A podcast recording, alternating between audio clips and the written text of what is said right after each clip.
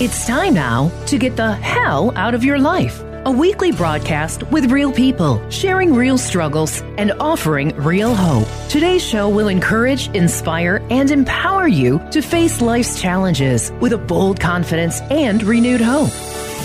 Now let's join our host, Ron Myers.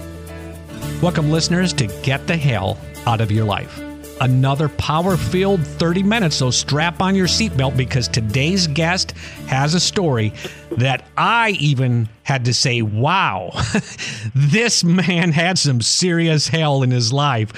But today he is free and doing some incredible things. His name, Robbie Rodrig. And he's straight from the bayous of South Louisiana. You'll hear his Cajun accent. He sounds like he's one of those swamp people guys. How you doing, Robbie? Ron, I get better and better every day. Good morning. I keep wanting to call you Boudreaux, but it's it's Robbie.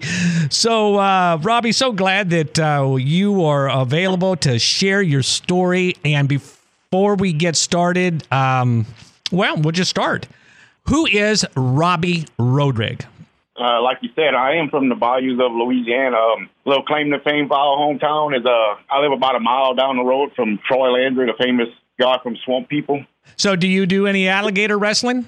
No, I try to stay away from alligator wrestling. I'm getting a little old for that. Maybe well, in my younger days. In your younger days, you messed. You might have done it. Well, you had something in your life, Robbie, that was a little tougher. You might have been. You might have rather wrestled alligators compared to what you wrestled with.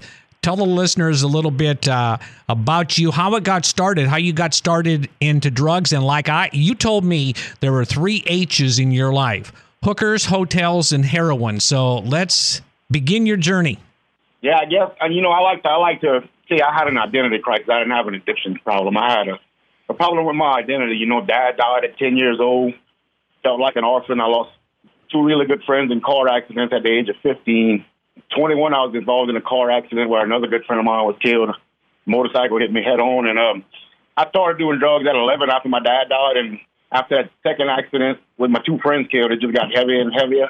And by the time I got in that accident with a motorcycle, um, I just felt like I was put on this earth to be punished by God, and that's pretty much how I lived my life until Jesus taught me otherwise.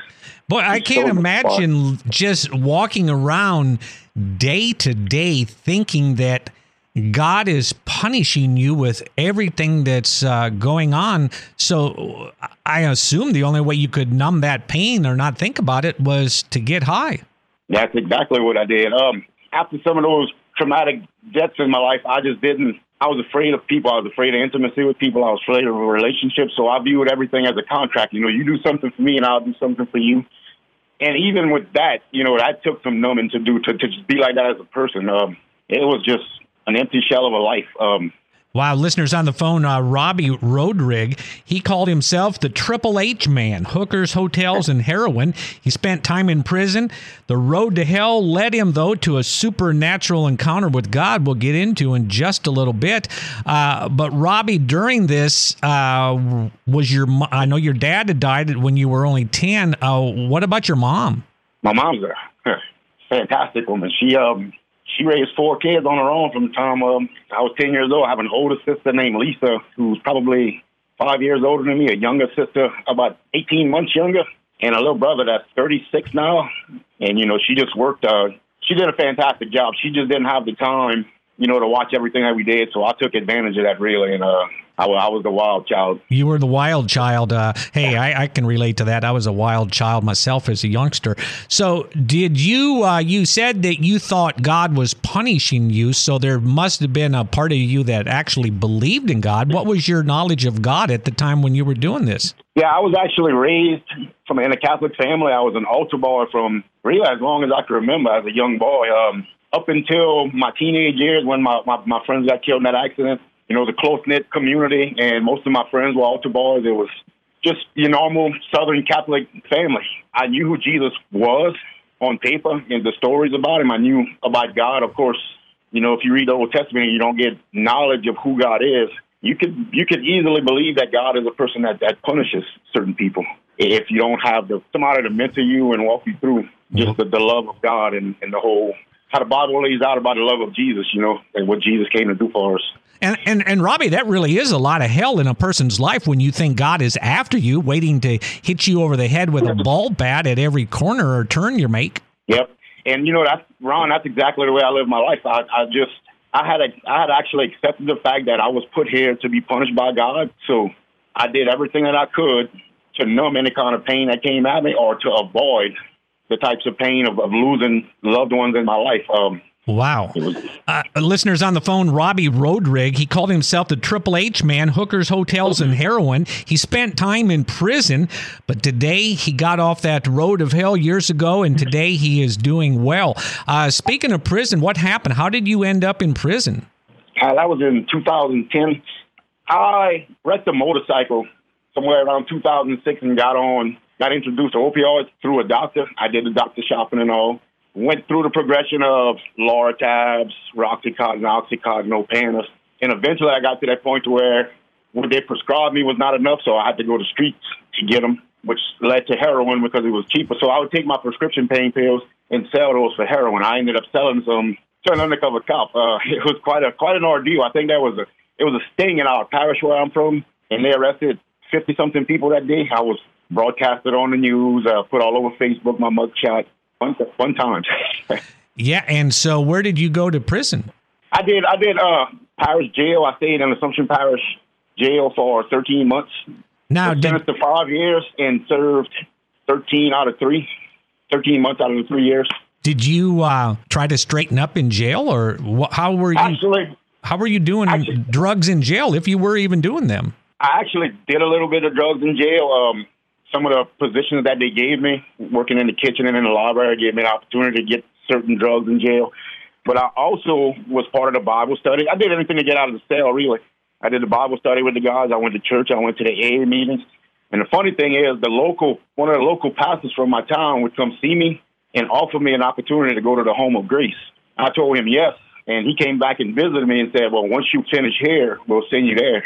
And I was like, there's no way I'm getting out of jail and going to another, getting locked up in another place for, for three months. So I passed that opportunity up, got released from jail, and I wasn't out two hours. And I was pretty much back to my normal routine of drugs and alcohol and doing what I could to forget about the wow. pain in my life and the emptiness inside of my heart. Listeners, you're hearing uh, from Robbie Rodrig. We're going to take a break, and when I return, we're going to find out what happened to Robbie. What was the thing that caused him to hit that dead end in life and get off the road of hell and serve God like he is today? Back in just a minute. We all need encouragement. Encouragement does one of two things. It either frees us from the trouble we fear, or it gives us the strength and courage to meet the trouble when it comes. If you would like to receive a weekly text message of encouragement, simply text the word INSPIRE to 51660. That's INSPIRE to 51660. Our messages will encourage, inspire, and empower you on your journey through life. Life is tough. Be encouraged.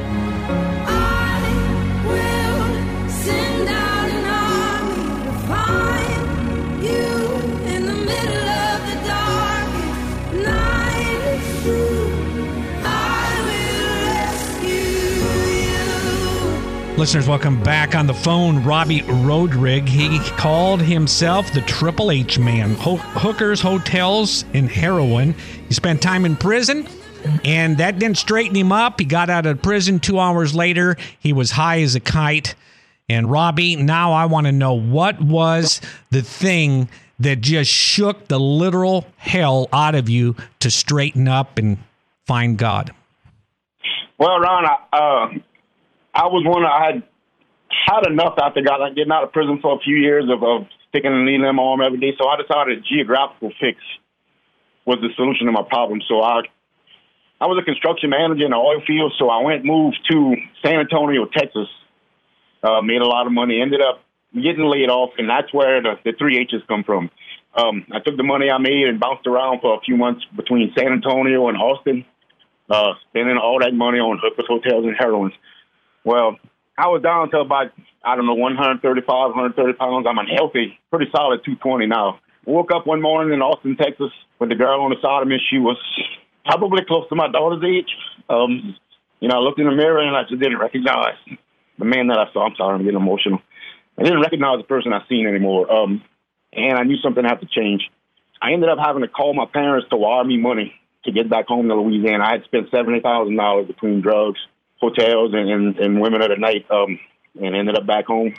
Wow. So here you, I see you now. I mean, you look like you could be a bodyguard for me. If I ever need one one day, I'm going to call up Robbie. But you were down to 130 pounds, and uh, yeah. you looked in the mirror, and uh, you knew it was time to straighten up. So you come back home to Louisiana, and what happened? Well, I came back home to Louisiana, and the same cycle took over again, back to the heroin, which lasted for a little while. Um, my grandpa died in um, March of 2014. I remember shooting up heroin in the parking lot of his funeral. I was one of the pallbearers. About two weeks after that, I drove myself to rehab with the idea that I was going in there just for a reset so I can get over this heroin sickness and I can continue on my life, the drinking, the, the drugs, and the women. One night in an AA meeting, April 17, 2014, about 7 p.m., as God was giving his testimony, it was my story exactly. Not the story itself, but the heart behind it, the emptiness. And in a moment, you know, I found out who Jesus was. I heard a voice in my head saying, "You don't have to live this way anymore." Um, that was my salvation experience. I have not been the same since that night. I cried a puddle of tears, probably about ten inches in diameter, but it was happy tears. I couldn't explain to people, but people instantly knew I had changed. That night, I started reading the Bible. I stopped taking any medicine that I was taking for sleep and any medicine for depression, um, and hadn't taken anything like that since then. My life has really, really not been the same since that night. Praise God. And you went to uh, the home of grace. Uh, listeners on the phone, Robbie Rodrig, incredible story of uh, hookers, hotels, heroin, spending money just wild. And then finally, one night at an AA meeting, had that encounter, supernatural encounter with God, and his life has never been the same. So then you went into the home of grace for what, 90 days? Yeah, I did the 90 day program and I actually stayed for some of the third phase interesting story. I relapsed after two years of that salvation experience. I ended up at the Home of Grace. It was probably the best decision I've ever made in my life. From the Home of Grace, I ended up in Bible college. Uh, I have a degree in biblical studies, and and now I work full time ministry. Uh, just pretty much telling people my story and, and letting them know that there's a way. Amen, uh, Robbie, and you're sharing it today uh, with people uh, that uh, will hear this literally all over the world listeners on the phone, Robbie Rodrig, uh, man that drugs, alcohol, heroin, hookers, the whole nine yards, but he gave it all up, uh, had a supernatural experience with God, and today has a ministry. Robbie, there are folks out there listening right now, and they're like you were when you were in that AA meeting. And they are saying to themselves, My God, Robbie is saying my story. What would you tell that person? What would I tell that person? You know, in the, in the book of John, chapter 4, there's a story of the woman at the well, at the well. You know, she was an outcast. She was looked down on by her people. Most people that struggle with addiction can feel the same way. The story teaches us that God loves us despite of our bankrupt lives. I, I had a bankrupt heart. You know, He loves us so much, He actively seeks us. He welcomes us to intimacy with Him and to rejoice in His glory. He lets us know that we are wanted and cared for. He, you know, He crushes the lie that no one, not even ourselves, could see anything of, of value in us. You know, that's His grace and His love. Wow. So you went from a knowledge of Jesus Christ to a relationship with Jesus Christ. I can feel the passion in your voice now. Yeah, I mean, it's you know, I chase I chase after Jesus, just like I chased after that heroin, um, with that same fire and determination. I will go through anything, under, around anything, you know, to get to get people on the right path uh, just to just to give them some hope that there is a way. There's a way out. There is a way out. Uh, Robbie, one of the things I like to ask folks, uh, everybody that comes on, the name of the show is uh, "Get the Hell Out of Your Life." How do you get the hell out of your life? Jesus, Jesus is the answer. Um, you know, as a person that's been set free from bondage, you know, the bondage that enslaved me, my testimony about Jesus is a powerful tool in, lead, in leading others to believe in. You know, and in the same story, John chapter 4, verse 39 says, Many of the Samaritans from that town believed in him because of the woman's testimony. And then later on in verse 42, it says, Now we, we now believe, not because of what you said, we have seen it and heard it to know it ourselves, indeed, that Christ, the Savior, is in this world. Matthew tells us that Jesus came upon and spoke to them, saying, All authority has been given unto me in heaven and on earth. Go therefore and make disciples of all nations, baptizing them in the name of the Father, Son, and the Holy Spirit, teaching them to observe all that command that I commanded you. And lo, I am with you always, Amen. even to the end of the days. You know, and Jesus is here with us. Amen, brother. He's looking for us. Well, you know, Saturday morning, uh, this is this radio show and podcast is divinely inspired. And after I was listening to uh, last Saturday's broadcast, I said a prayer, Lord, who am I going to interview this week? And about a half hour later, your story comes through my website. So I say all that to encourage anybody out there. If you've got a story to tell, whether you tell it to me, to the listeners, or tell it to your neighbors, to your coworkers, tell people your story, what God, what Jesus has done for you, and you can set someone free. Uh, Robbie, you have a ministry. If people want to get in touch with you, maybe have you come and speak to their group, how do they get in touch with you? That right now, Ron, you can look us up on Facebook. Facebook. It's called Redeem Life Recovery Ministries. Um, there's a number, there's a button on there to click. It'll send us a message to Facebook Messenger, or you got click call and it'll give you my cell phone directly. You know, I'll answer anytime. Um, I know what it's like for people trying to make that phone call, how difficult it is, and how much courage it takes. So, you know, I'm ready to answer. Just look us up on Facebook, Redeem Life Recovery Ministries. Redeemed Life Recovery Ministries. Yes, sir. Well, God bless you, Robbie. What a story, man! I am so glad. And and uh, listen, you're getting so big, you might be able to go down and do some alligator wrestling one of these days. let, let me know. I'll come over there and do, we'll do a live show. Robbie wrestling at the alligator. Uh, God bless you, brother. Thank you so much. Your story was just powerful. I know you touched someone today. Okay. Thank you, Ron. God bless. Listeners, I'll be back after the break with my monologue. Hi, this is Candy Anderson Ferris bringing you a message of hope. Perspective. It's weird, y'all. I'm barely over five foot and my husband is six foot four. The world looks different to each one of us. I like to run headlong into life, no instructions kind of gal. Just do it. I like to think I know what's up ahead, often leaping before thinking or looking. Coop has saved me many a time because he can see what's ahead. His words to me are usually stop, slow down, wait, now get going. But there have been times I've run. I've run from things because I was scared or again stubborn, hard headed, set in my ways. But Coop will say, Trust me, you can do this. How much more will and can our Heavenly Father, the Creator and Maker of all, see the whole picture? He's sovereign. He made us on purpose for His purpose, and it's a guided tour. But we must be still, quit running ahead or away from Him. Moses said to the people, Do not be afraid, stand firm, and you will see the deliverance of the Lord. He will bring you today. Remember, in Him we live and move and have our being. Walk with Him. Let the adventure begin.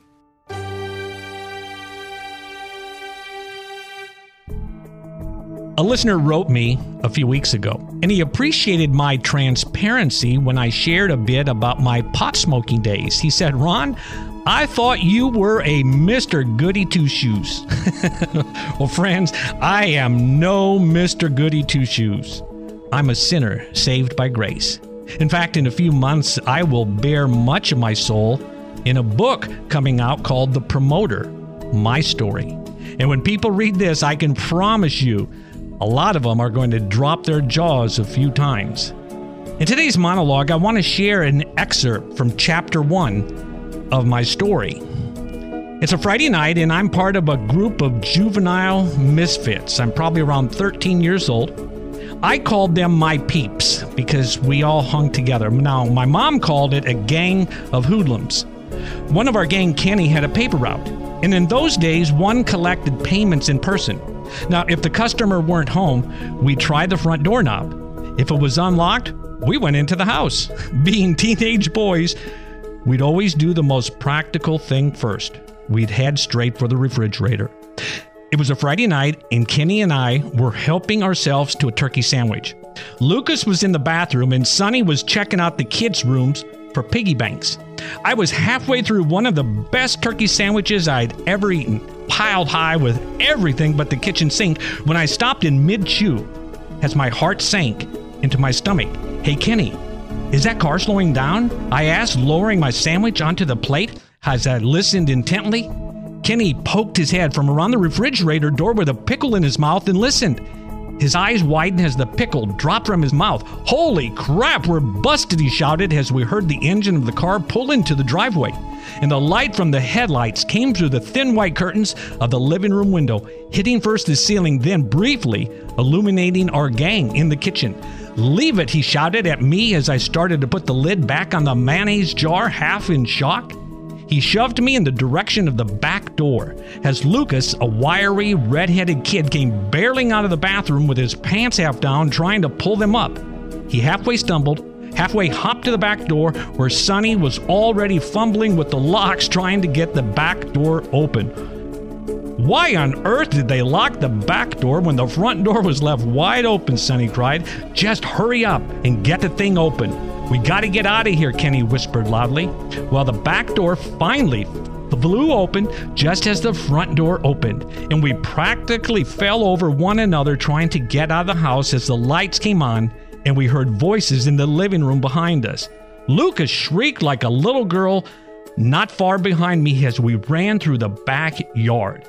I know I set an Olympic record that night. Running like madmen through one backyard to the next, we leaped chain link fences and we didn't stop until we were far away. After almost being apprehended, that was the end of our adventurous reign of terror on refrigerators and piggy banks. Now, that's an excerpt from chapter one of The Promoter, my story, which will be out in a few months. But do you know who else I was running from? God. And when I did stop, He loved the hell out of me. The date was October 25th, 1998. And I've been a passionate promoter for Jesus ever since the day I got the hell out of my life. Are you running from God? Maybe shame, embarrassment, or pride keeps you running.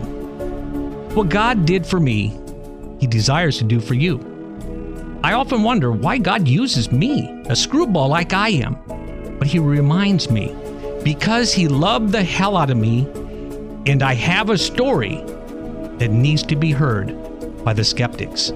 Now, I'm not blowing smoke when I tell you that God wants you to live your dreams, develop your skills and talents that He gave you before you were born. Not only God can activate your dreams and take your talents and skills to beyond anything you can imagine. I was sharing my story one day with an atheist, and he told me, Ron, I will never believe in God because you tell me to. I told him, Well, I would never want you to do that. It's a personal thing between you and God. And then I did ask him, I said, Can I tell you why you are most likely an atheist? And here in his little sarcasm voice, he said, Yes, Ron, go ahead and tell me why I am an atheist. I said, Because no one has ever told you the true character and nature of God. If you really knew about the true na- character and nature of God, you wouldn't run from God, you would run to Him. He shook his head and said, Maybe so. Friend, I know one thing. After what I have seen the last few months with this virus, I am so grateful for my relationship with God. We live in a crappy, crummy world that tries to manipulate and control us, and I believe it is only going to get worse. It is only with the grace of God that we can defeat the negative forces that come against us and will continue to come against us, and we can then see the world from God's perspective. The battle lines are drawn, and each of us has to make the choice whose side will we fight for God's or man's? It's a spiritual battle of epic proportions good versus evil. Two totally different plans with two totally different outcomes. One wins and one loses. I'm standing with God because with God, we never lose.